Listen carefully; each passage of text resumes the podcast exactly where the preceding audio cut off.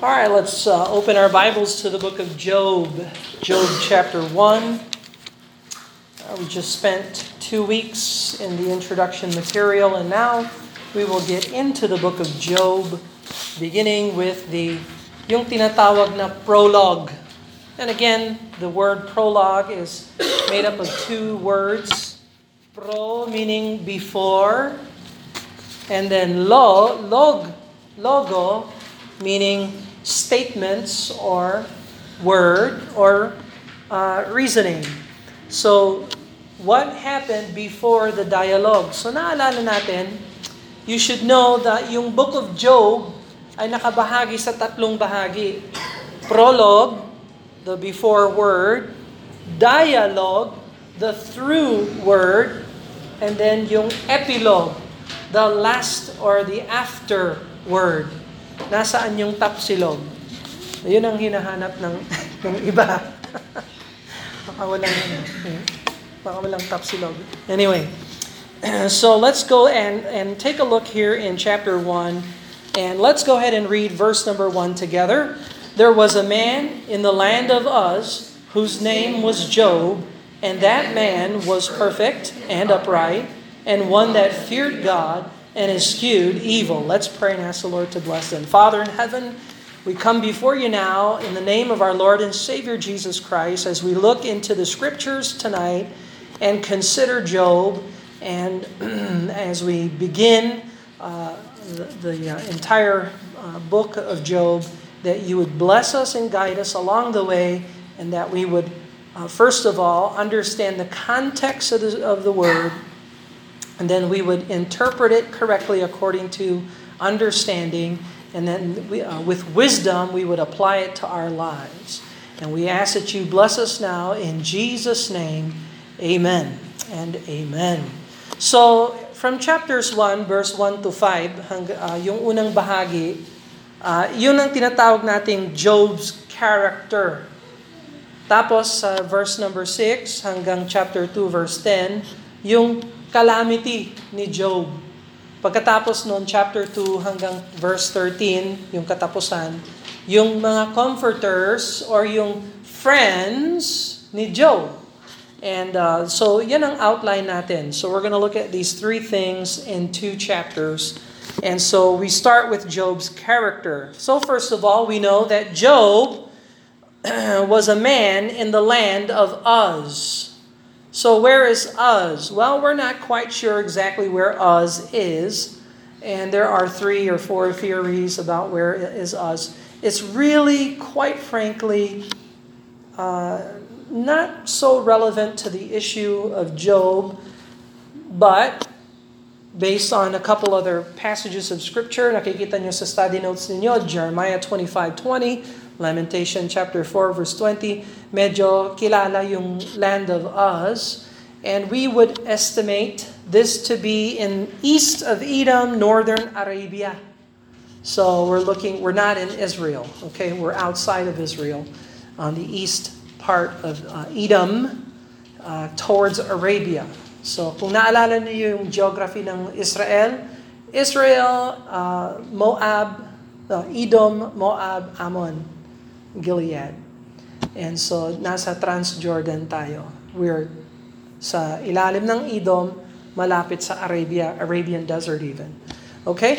So, that's where Uz, we would presume Uz is. Uh, we know four things about Job, sabi ng Bible, uh, that he was a man that was perfect. So, ibig sabihin ng perfect dito, mature, complete. Hindi siya nabubuhay sa emotion natutunan niya sa buhay na wag mag-react sa emotion, kundi mag-react in faith. He is upright, so gumagawa ng tama. He feared God. Uh, and by the way, di ba sabi ng Bible, the fear of the Lord is the beginning of wisdom. Tapos yung isa na namang verse, it is also the beginning of knowledge. So we can say that Job was a man of wisdom because he feared God. All right? And then, sabi ng Bible dito, he eschewed evil. Ibig sabihin ng eschewed, iniwasan yung evil. So, uh, we can say, based on these four character traits that God revealed to us, that Job was a godly man. Uh, we also note na he is a um, uh, family man. Tingnan mo yung verse 2. There were, uh, were born into him seven sons and three daughters. So there's ten children just right there, you know? And uh, wow, uh, big family. At sikat talaga sa Bible yung big families and that's a wonderful thing. Uh, more, uh, more joy and more helpers and uh, more to care for and so on and so forth. So God really blessed them. Verse number three, uh, we see his uh, prosperity, kung paano blines siya ng Diyos financially, sa kanyang trabaho, sa kanyang um, pamumuhay. Verse 3, His substance also was 7,000 sheep, 3,000 camels, 500 yoke of oxen, 500 she-asses, very great household. Ibig sabihin, yung pangangalaga niya, pangangasiwa niya sa farm o sa cattle ranching niya ay napakadakila. Uh, his husbandry, his household. So that this man was the greatest of all the men of the east. So tanyag siya sa lahat ng mga kalalakihan, east sa Uz, sa lungsod ng Uz. Siya na. Siya na ang pinakatanyag na kilala na tao sa Uz. Now, let me ask you a question. Sino dito sa Pilipinas ang pinakatanyag at pinakamayaman na Pilipino? Who would that be? Villar. Okay, there's even Villar and there's uh, yung may-ari ng SM. Henry C. Henry C. Villar. So mga sikat sila, tanyag, kilala, and so very wealthy, very powerful men. well, uh, mahirap sa mayaman yung godly. Madalas sa mayaman, walang godliness kasi nagtitiwala sa kakayahan sa pera and whatever. So very rare is Job because he's wealthy and godly at the same time. Now, in the Bible, it's not sin to be wealthy, okay? Uh, King Solomon started well. He was very wealthy. David was very wealthy, became very wealthy. Joseph became very wealthy and powerful. Uh, so it's not wealth that's the problem. It's the love of money that becomes a problem. And so we, we need to uh, acknowledge the, the greatness of Job, his godly character. And so we find in verse 4, his sons went and feasted in their houses, everyone his day. So nagsaselebrate sila ng birthday nila. That's birthday celebration. And sent and called their three sisters to eat and drink with them. So nagmamasaya naman yung mga bata. They're getting together. This is family relationships.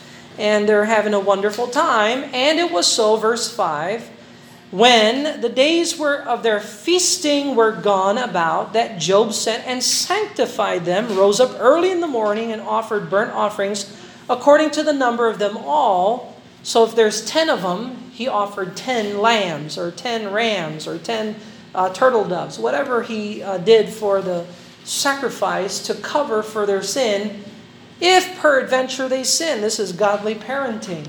So he is concerned as a parent uh, to instill godliness and fear of God in his children. And so he says here, and offered burnt offerings according to the number of them all. For Job said, It may be that my sons have sinned and cursed God in their hearts, and thus did Job continually. So, uh, hindi lang pansamantala yung lakad ni Job sa Panginoon sa buong buhay niya. All the days of his life, he offered sacrifices for himself, for his wife, for his family, especially for his children. So it's a godly example of a, uh, a good husband, a good father, a provider, and a spiritual leader in the house. So ladies, hanap kayo ng lalaki na magiging pare, hari, at prophet sa bahay.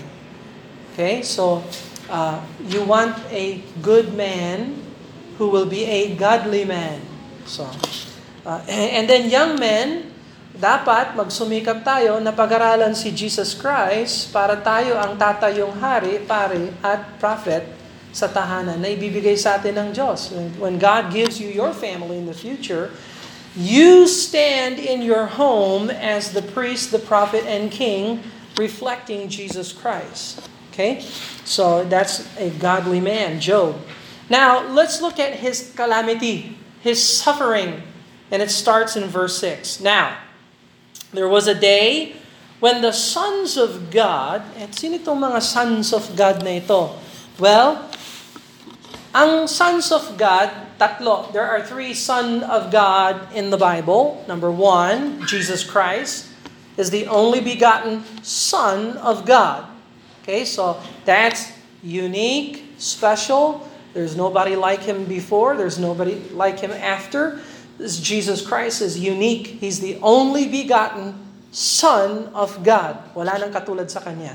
So, that's one Son of God. Number two, yung mga believers, the New Testament born-again believers. If you receive the Lord as your Savior, and you are saved, sabi ng Bible, but as many, John chapter 1 verse 12, but as many as received Him, to them gave He power to become the sons of God, mga anak ng Diyos. So, that's second kind.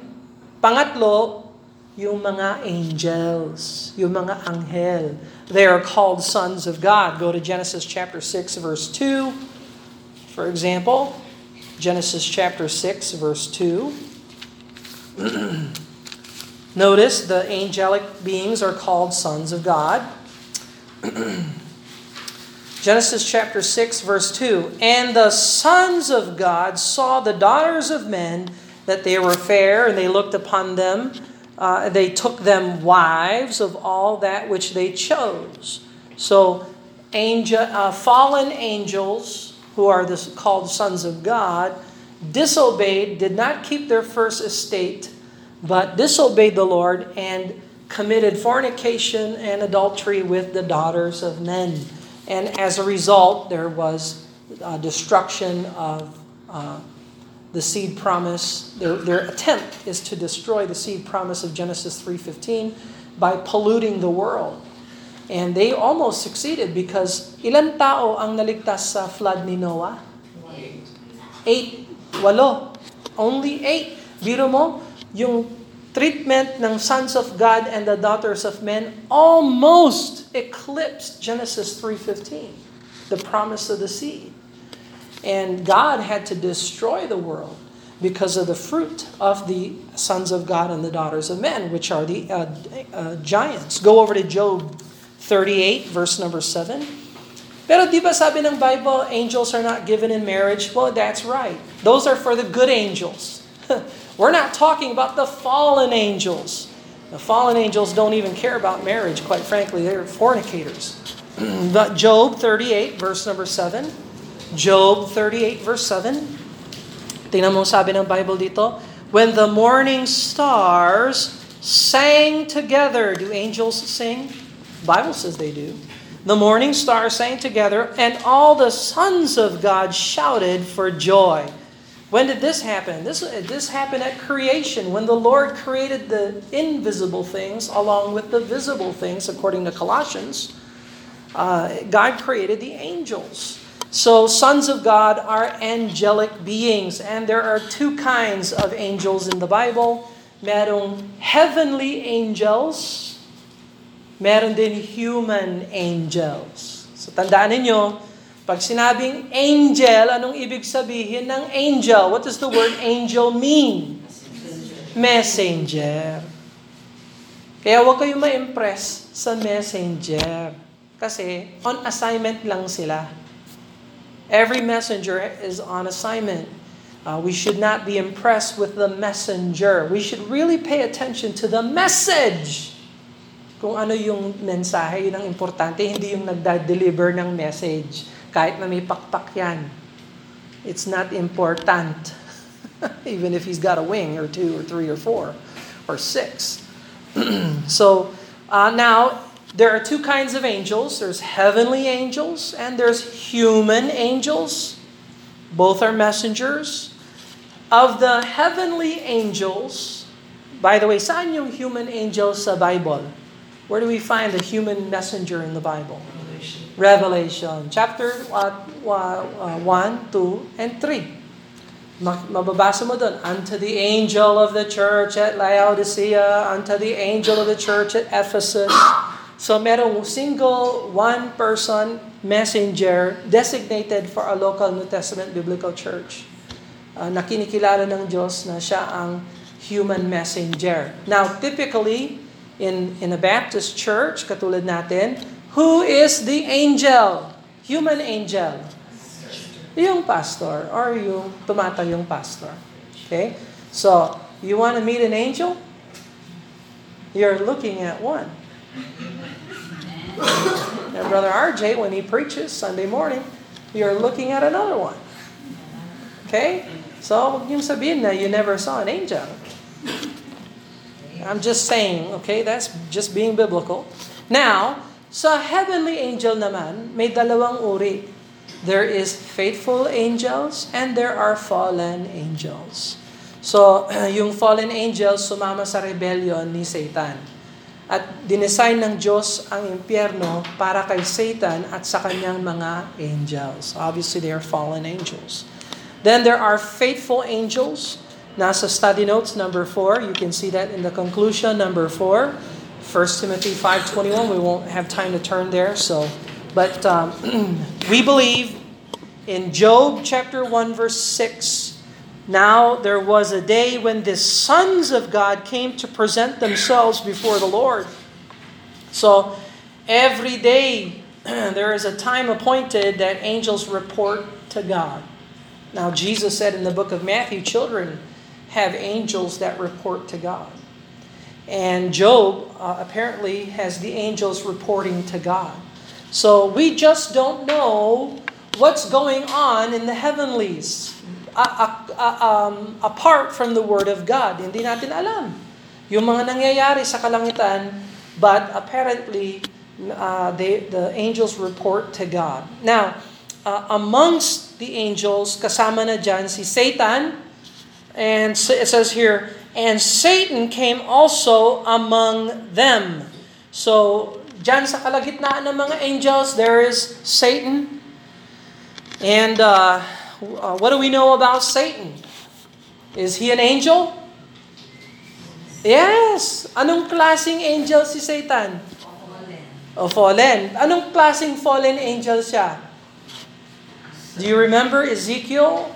He is an anointed cherub. So, cherubim. Isa siya sa mga guardian. Uh, cherubim. Uh, he was really probably the the very highest uh, angel guarding the glory of God in his throne. Uh, and maybe that's why he was tempted to become like God. And so God had to deal with him. But uh, the name Satan, tandaan ninyo, ang ibig sabihin pala ng pangalang Satan ay kaaway, enemy, adversary, opposer, isa pa, fault finder, accuser. Now, what is accuser sa Tagalog? Ano ibig sabihin ng accuser? Nag-aakusa? Okay, so let me just say this. Uh, uh, it is not good to be an accuser of the brethren. Don't ever cultivate the attitude of being an accuser. You don't want to be an accuser. Uh, it is devilish, it is satanic to accuse someone. So avoid being an accuser. You can ask questions, you can ask clarification, and then when you have facts, then at least you have facts. But if you do not know the truth and you do not have the facts, avoid being an accuser. It's not good to accuse, it's satanic. So Satan first targeted Job's possession and uh, posterity. So the Lord, verse 7 said unto Satan, Whence comest thou? Then Satan answered the Lord and said, From going to and fro in the earth, from walking up and down in it. Naalala ba ninyo yung sinabi ni 1 Peter chapter 5 verse 8? The, yeah, Satan as a roaring lion walketh about seeking whom he may devour. So talagang pag-alagala si Satan. So nagre-report siya sa Panginoon. He is accountable to God. And so sa kanyang pag-alagala, uh, hindi niya namasdan yung uh, sigurado nag-aakusa siya. Nakita mo yung anak mo, nakita mo yung ginawa nito, nakita mo yung ginawa niya. Yung mga anak mo, palpak. and so on. I can imagine that, you know. So, verse number uh, 7 And the Lord said unto, okay, so verse 8 And the Lord said unto Satan, Hast thou considered? Hmm? Have you looked at? Have you thought about?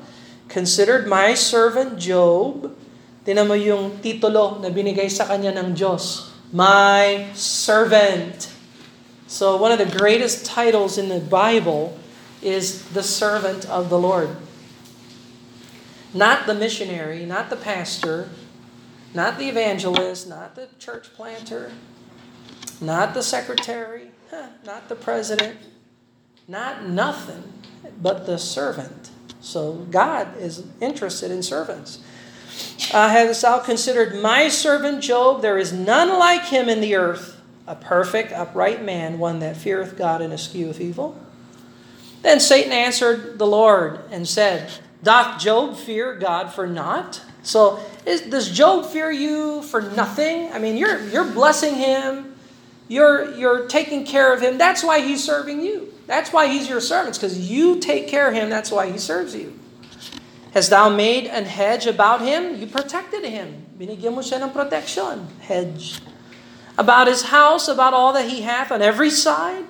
Hast thou blessed the work of his hands, and his substance is increased in the land? By the way, saan nakuha ni Job yung mga blessings and protection niya? Saan ang galing yon? Kay God. So you see, uh, it is not the power of the flesh, it is in the hand of the Lord. So yung kanyang mga ari-arian, prinoprotektan pala ng Diyos. But, put forth thine hand now and touch all that he hath, and he will curse thee to thy face. So here is the liar, here is the murderer, here is the, the father of lies. Wala namang sinabing matino si Satan. Pag, na, pag nabasa ninyo yung mga words ni Satan sa Bible, palaging sinungaling. It is always a lie. And so the Lord said unto Satan, Behold, all that he hath is in thy power.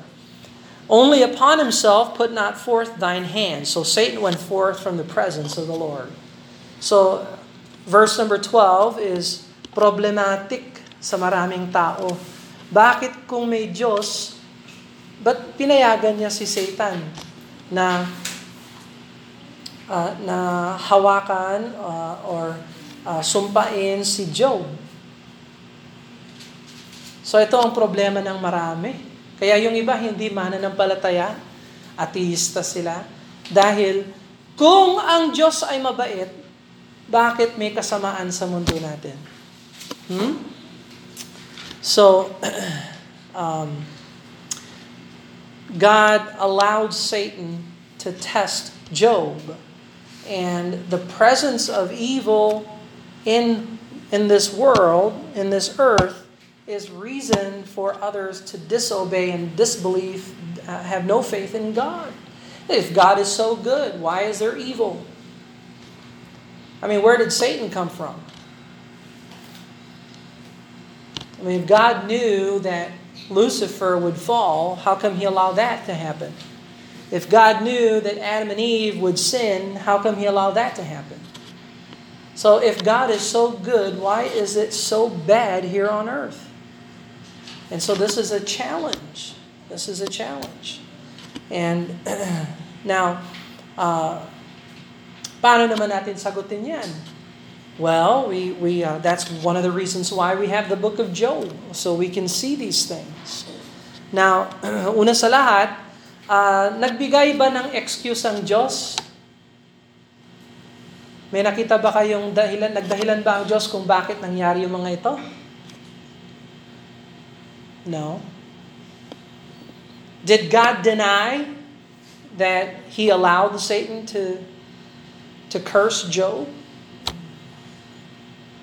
Is there a denial here? No. Job, the book of Job, is a testimony that God is sovereign over suffering. So God allowed suffering for a purpose. Now, let me ask you a question. Did Job know about the heavenly meeting? Was Job aware that all these things were happening to him was allowed by God and it was sourced in the devil? Did Job know that? No. So, sa perspective ni Job, this is a horrible accident, this is a horrible tragedy. Pero sa perspective ng Diyos, this is an appointment. This is a testing. And God knows that Job will pass his exam, but he has to go through the exam. so,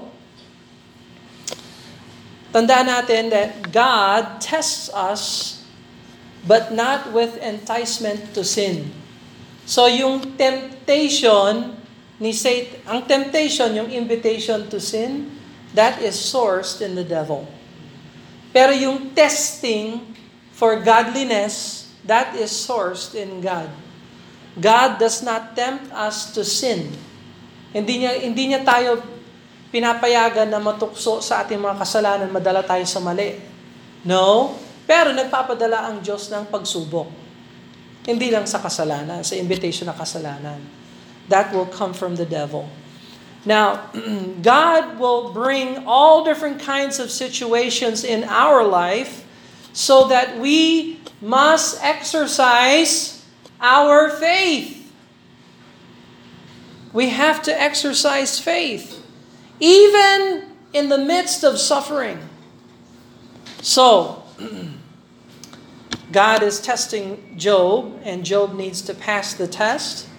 Um, there are two things we see here about Satan. Number one, pwede nating i-underestimate si Satan. Ano yung ibig underestimate? Ano nga naman yung underestimate sa Tagalog? Um, maaari nating maliitin si Satanas. Okay? Uh, kaya ko siya. Kaya ko yung mga ano niya, temptations niya. No, we have to be careful. Pero wag din nating i-overestimate si Satan. What is overestimate? Gawing mas malaki kesa sa Diyos na ma, wala tayong laban kay Satan. Remember, we wrestle not against flesh and blood, but against principalities and powers and rulers eh, of the darkness of this age. So there are we wrestle not against flesh and blood, we wrestle against spiritual beings. And the, the greater is he that is in you than he that is in the world. So sino yung he that is in the world? That's Satan. That's the devil. And so the Lord encourages us now we must exercise faith. We must focus our eyes on the Lord in every situation. Testings or temptation, ang lunas dyan, faith in God. Even though we don't see Him, even though this, the, the situation contradicts Him. Halimbawa, yung situation ni Job. Sa palagay mo, nararamdaman ni Job nung narinig niya yung mga nangyari sa anak niya, sa ari-arian niya, sa mga servants niya, na namatay sila, yung iba uh, sinunog, yung iba na uh, calamity uh, ng uh, hangin, yung iba um, pinaslang. Do you do you think that Job at these moments of testings and trials, do you think he felt the love of God? I doubt it. I think he felt hurt. He felt discouraged. He felt uh, he felt horrible. And yet, even in the face of suffering, he fa- he he exercised faith. You know something? Tandaan niyo to. Suffering is a part of life. We are all going to experience suffering and at various levels. Kung hindi ka nagsasuffer ngayon, malamang magsasuffer ka mamaya. At kung kaya kaya ang hamon ni, ni Job, maghanda na tayo. Maghanda na tayo bilang Kristiyano for the sufferings. Kasi ang Kristiyano dapat mag-suffer in obedience to the Lord. Yan ang pagkakaiba ng Christian sa hindi Christian.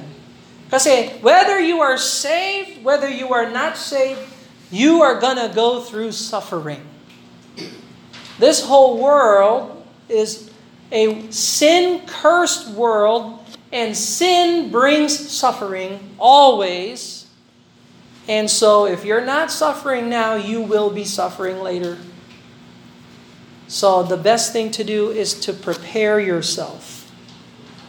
Prepare yourself. Christians must suffer in obedience.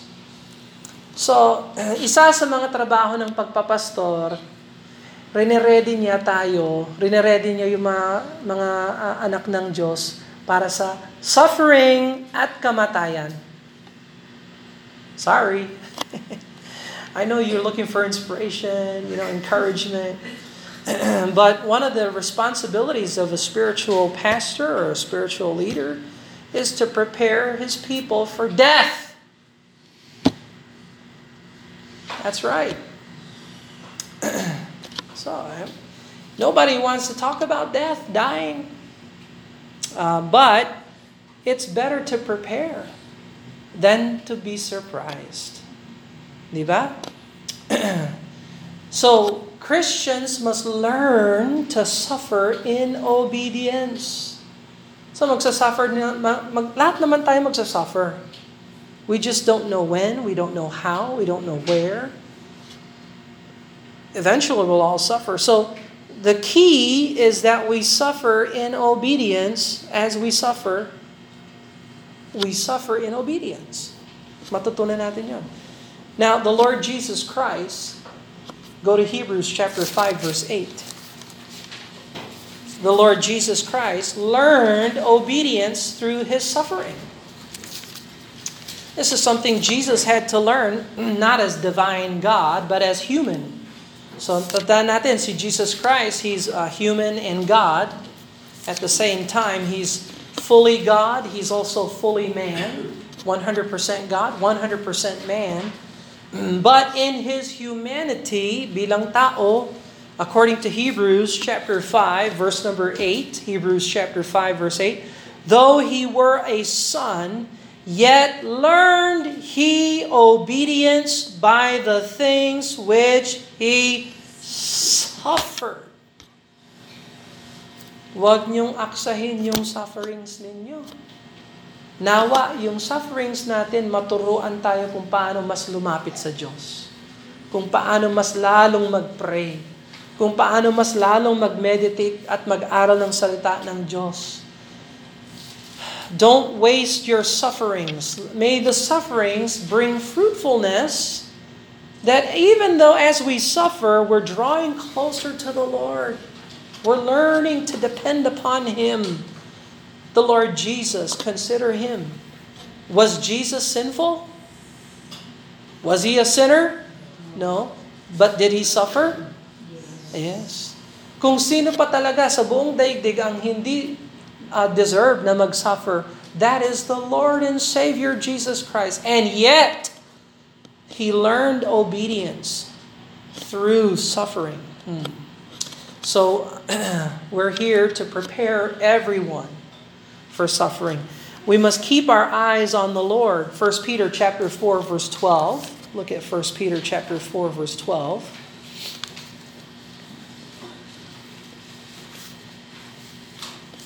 1 Peter chapter 4 verse 12. Beloved, think it not strange concerning the fiery trial which is to try you, as though some strange thing happened unto you.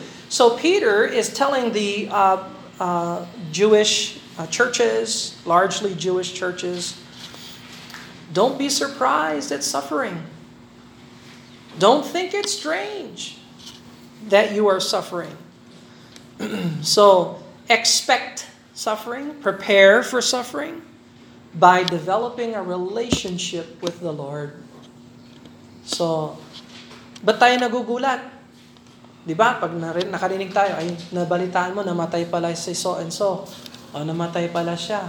O nagkasakit itong tao. O may terminal na problem ito. Or may nangyari sa kapatid natin. Huh? What? Think it not strange. Ang strange talaga, yung walang nangyayari sa'yo. Ayun talaga ang strange. Okay? Hindi yung strange yung May nang nabangga siya, namatay siya. so, the question is not, why is this happening to me? Ang question talaga is, why is this not happening to me? Kung tutuusin. So, um, Job expressed great patience and piety under satanic pressure. So let's go back to the book of Job. Uh, let's see here. Uh, we read here then, uh, yung binasa natin kanina from verse 13 hanggang 22, nabasa natin na kung saan uh, Satan oppressed him, uh, attacked him in his uh, place, in his family, in his uh, sons and daughters, in his great household. Uh, mo, on just one day, just one day, notice, notice what it says in the scriptures here. Uh, Job chapter 1, uh, verse number 13. And there was a day. Biro mo, one day, mayaman, prosperous, nandyan yung mga anak, nandyan ang family. And it only took one day and everything changed for Job. One day. He lost everything. So we know this is supernatural satanic attack. This is not normal. Uh, and yet, uh, paulit-ulit na sinabi ng, ng Bible uh, this day. Uh, so everything changed for Job. Um, and yet he maintained his integrity. Look at verse 22. In all this, Job sinned not nor charged God foolishly, attributing folly to God. He did not charge the Lord. So, um, let's prepare. No, gayahin natin si Job. Ayusin na natin yung lakad natin sa Diyos para pagdating ng suffering, pagdating ng day ng suffering, hindi tayo mabibigla as though some strange thing happen, kundi matuturin tayong uh, lumakad na merong relationship sa Panginoon. So, ganito kasi ang nangyayari, no, mga Kristiyano. Hindi ka na nagpe-pray, hindi ka na nag-church, hindi ka na naglalakad sa Panginoon, hindi ka marunong magsilbi, hindi ka marunong magbigay, hindi ka marunong mag-witness, wala kang talagang relationship sa Panginoon na practical na masasabi natin. Tapos darating yung suffering. Ano sa palagay mo ang magiging, magiging reaction mo sa suffering? Magwawala ka talaga. Now, isa sa pinakamahirap masakit sa buhay, yung mawalan ng mahal sa buhay, yung ibuburol mo yung mahal mo sa buhay. Kaya maraming mga tao, pagdating sa time ng burol, talagang nagwawala. That is not godly. Hindi ko sinasabi na wala tayong emotion, hindi tayo malungkot, pero hindi dapat duma, duma, hindi dapat madaig tayo ng flesh. Na parang umiiyak tayo na walang pag-asa. Na nawalan tayo ng pag-asa. No, remember this. If you are in Christ, the best is yet to come. At ang kamatayan ay parang um, barko na nagdadala sa atin sa presensya ng Diyos. To be absent from the body is to be present with the Lord. Ang kalungkutan lang, wala siya dito.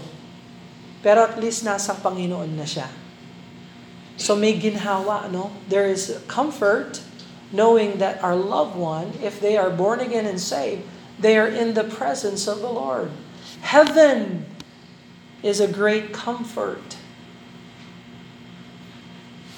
So, I've experienced uh, uh, sitting next to a dying believer.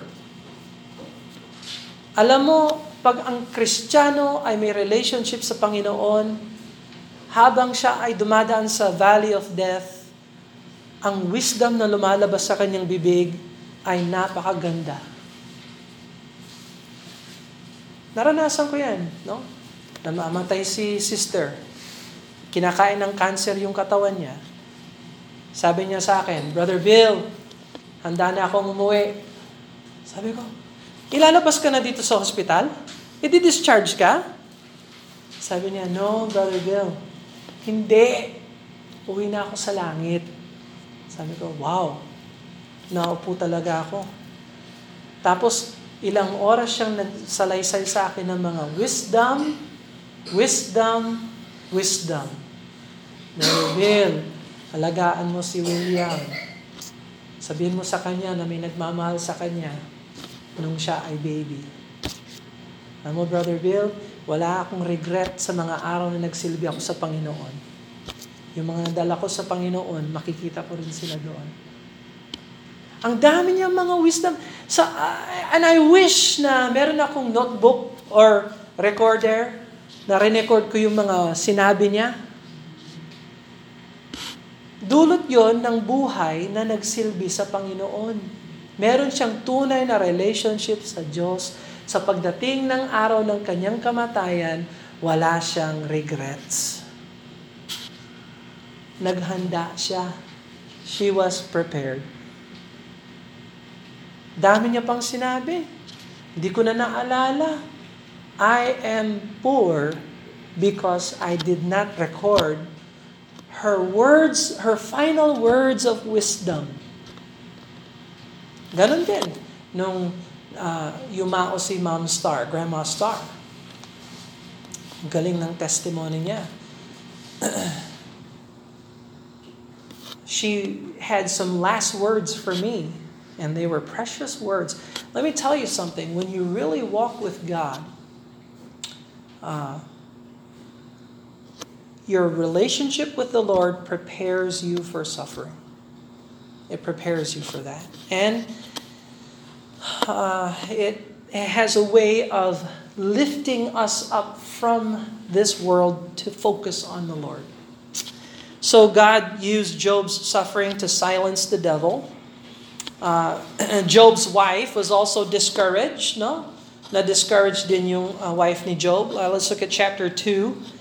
And again, there was a day when the sons of God came to present themselves before the Lord, and Satan came also among them to present himself before the Lord. And the Lord said unto Satan, From whence comest thou? And Satan answered the Lord, From going to and fro in the earth, from walking up and down in it. And the Lord said unto Satan, Hast thou considered my servant Job? There's none like him in the earth, a perfect and upright man, one that feared God and eschewed evil. Dinagdag ng Diyos yung kanyang godliness, and still he holdeth fast his integrity, although thou movest me against him to destroy him without a cause. He still maintained his integrity, meaning to say, uh, he's still faithful. Hmm. And Satan answered the Lord, skin for skin. Yea, all that a man hath will he give for his life, but put forth thine hand now and touch his bone. See, ang nangyari kasi, Lord, uh, ang nasumpa ko lang yung kanyang family, yung kanyang property, yung kanyang uh, treasure, pero yung kanyang kalusugan. Yon. Bigay mo sa akin yung kalusugan niya, Lord. Makikita mo, He will curse you. Put forth thine hand now, touch his bone and his flesh, and he will curse that to thee to thy face. Of course, that's a lie. Every time Satan talks, it's a lie. And the Lord said unto Satan, Behold, he is thine, and he is in thine hand. But save his life. Tingnan mo, palaging tandaan natin ito. Yung mga pagsubok na dumadaan sa atin, dumaan mo na yan sa Diyos. Inaprobahan na yan ng Diyos. Yung Diyos na nagmamahal sa atin. Tapos may limit si date, si Satan. Hindi niya pwedeng gawin ang gusto niyang gawin. Gusto niya, he is a murderer. He wants to kill Job. But God said, you can touch his health, just don't take his life. so health. Is health important? Alam mo, kahit na mayaman ka, kung wala kang health, hindi mo naman ma-enjoy.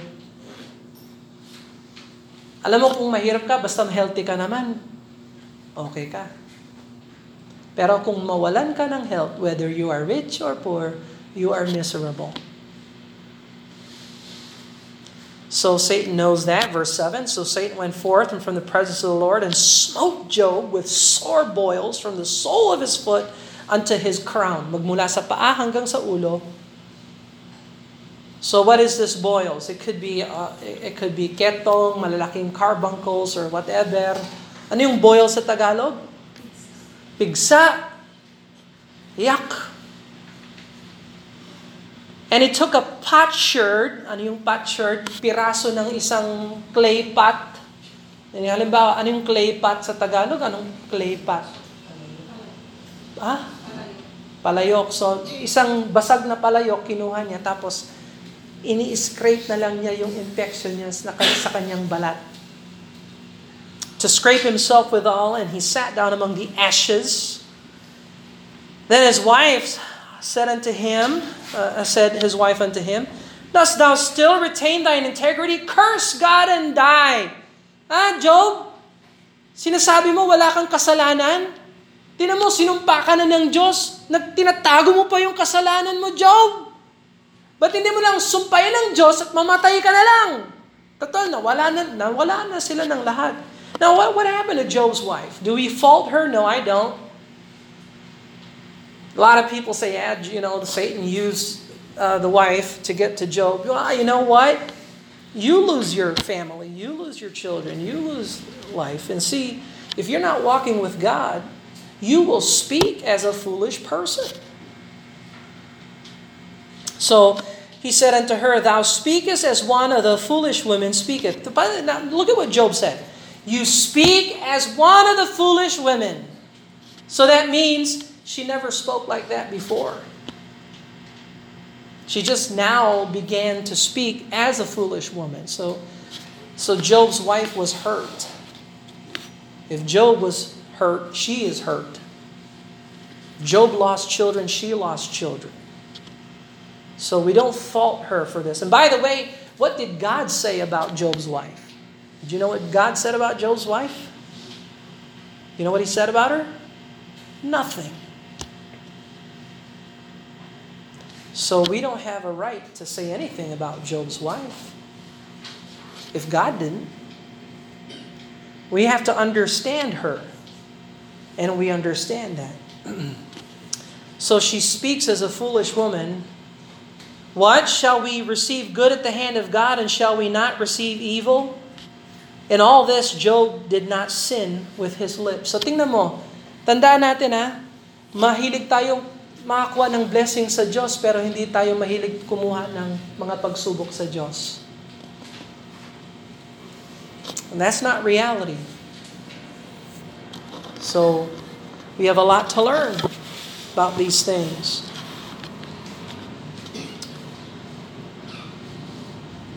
Did Job sin? Bible says no, he didn't sin.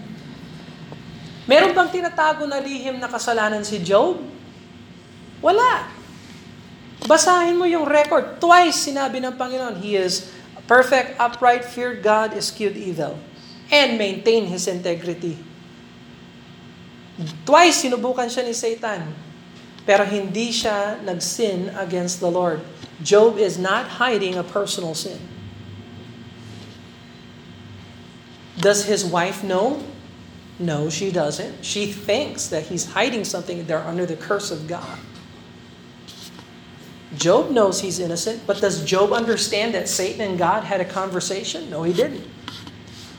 So he has to learn to trust God in the dark. Something we all have to learn to do. Verse number 11. Now we find the friends, and we'll wrap it up here. Verse 11. Now, when Job's three friends heard all this evil that was come upon him, they came everyone from his own place Eliphaz, the Temanite, Bildad, the Shuahite, Zophar, the Amanathite. For they had made an appointment together to come to mourn with him and to comfort him. So I don't know, they didn't have emails back then. I'm sure they texted each other probably. Ano, kailan ka dadalaw kay Job? Dalaw tayo bukas. Sige, magkita tayo oras. Ano, alas 8. Sige. Oh, like, like. I'm just, I don't know how they communicated, but maybe they sent a pigeon. Who knows? I don't know. telegram, telephone. Anyway, so they all agreed na sasama sila. Verse 12, notice these things. But when they lift their eyes afar off and knew him not. So habang nasa malayo sila, may nakikita silang mama na nakayuko, na nakaupo, na punong-puno ng, ng pigsa mula ulo hanggang paa. Hindi nila namalayan, yun pala si Job. They didn't even recognize Job. They lifted up their voice and wept, and they rent everyone his mantle and sprinkled dust upon their heads toward heaven. They sat down with him upon the ground seven days and seven nights, and none spake a word unto him. These were good friends. These were comforting friends. Friends na marunong makisama. Friends na nandyan kapag kailangan. At hindi sila nag-offer ng advice. Handa lang silang makiramay. They're comforting friends. Here they are. Now, they end up not being comfortable for the next 42 chapters, okay? But uh, at least he- here they had seven days and seven nights of consoling and comforting and just being an attentive listener to Job. We can learn a lot from them at this point. Sometimes people don't need advice, they just need a listening ear. They just need someone to listen and hear them out and be a comfort to them. So they sat down with him in the ground seven days, seven nights. None spake a word unto him, for they saw that his grief was very great. So God used Job's suffering and all this to silence the devil. So pinatunayan ng Diyos, man of integrity si Job. Kaya nang ginawa ni devil lahat ng kaya niyang gawin, uh, pwera lang kunin yung buhay niya. Satan poured all his power to destroy Job, and yet Job sinned not against the Lord. Satan was silenced. God used suffering to deepen Job's walk with the Lord. So in suffering, we must ask, not why is this happening to me, but we should ask, what are you trying to teach me? No? So pag dumadaan tayo sa suffering, huwag kang magtanong, bakit ito nangyayari sa akin? No, tanungin mo, Lord, ano ang tinuturuan mo sa akin? What are you teaching me, Lord? Go to Psalm 22, 29. Psalm 22, 29. I want to prepare you for suffering. Psalm 22, 29. Psalm 22, 29.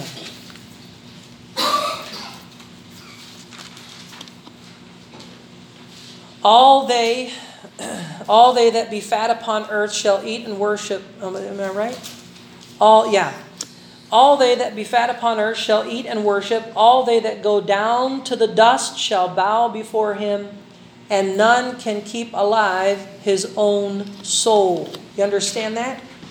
None can keep alive his own soul.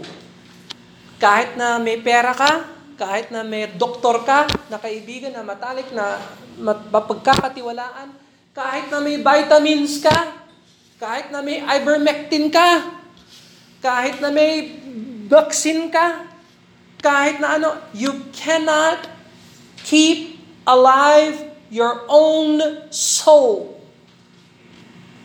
Yung buhay natin nasa kamay ng Diyos. We better trust Him. We better rely upon Him. Chapter 25, Psalm 25. I know these are not chapters. Psalm number 25. Right next door. Psalm 25, verse 4. Psalm 25, verse 4. Show me thy ways, O Lord. Teach me thy paths. Yan dapat ang prayer natin. When we go through suffering, Lord, what are you teaching me? What do you want me to learn? What, what, what is your will in the suffering? Not easy, but we should remember these things. God used sufferings to silence the devil. God used sufferings to deepen Job's walk with the Lord. God uses Job's suffering to strengthen believers.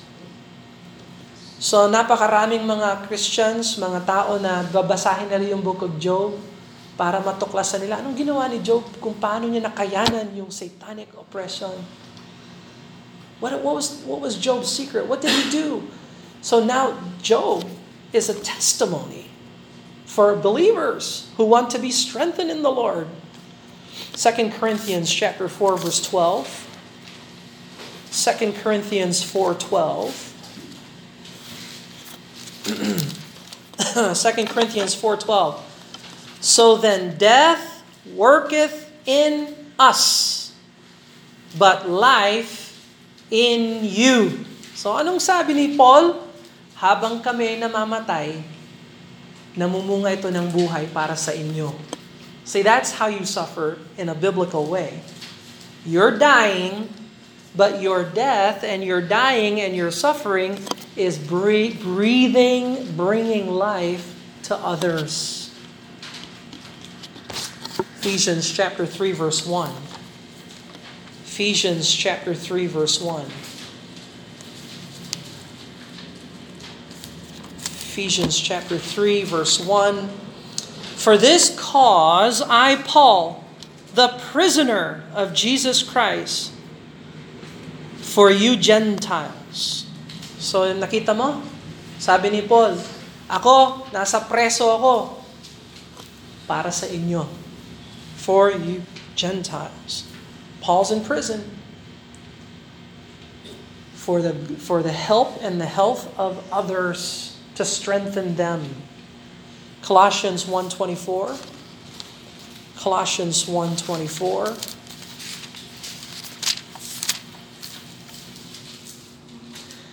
Who now rejoice in my sufferings for you and fill up that which is behind of the afflictions of Christ in my flesh for his body's sake, which is the church. You see? My sufferings are for you. The greatest Christians na nakilala ko sa buhay, yung mga Kristiyano na may, may dinaanan na malalim. The most effective, comforting Christians are Christians who suffered in obedience to the Lord. They are the greatest encouragements. 2 Timothy chapter 2 verse 10. 2 Timothy chapter 2 verse 10. Therefore I endure all things for the elect's sakes, that they may also obtain salvation, the salvation which is in Christ Jesus with eternal glory. So Paul learned to suffer to strengthen others, and we have to learn that too.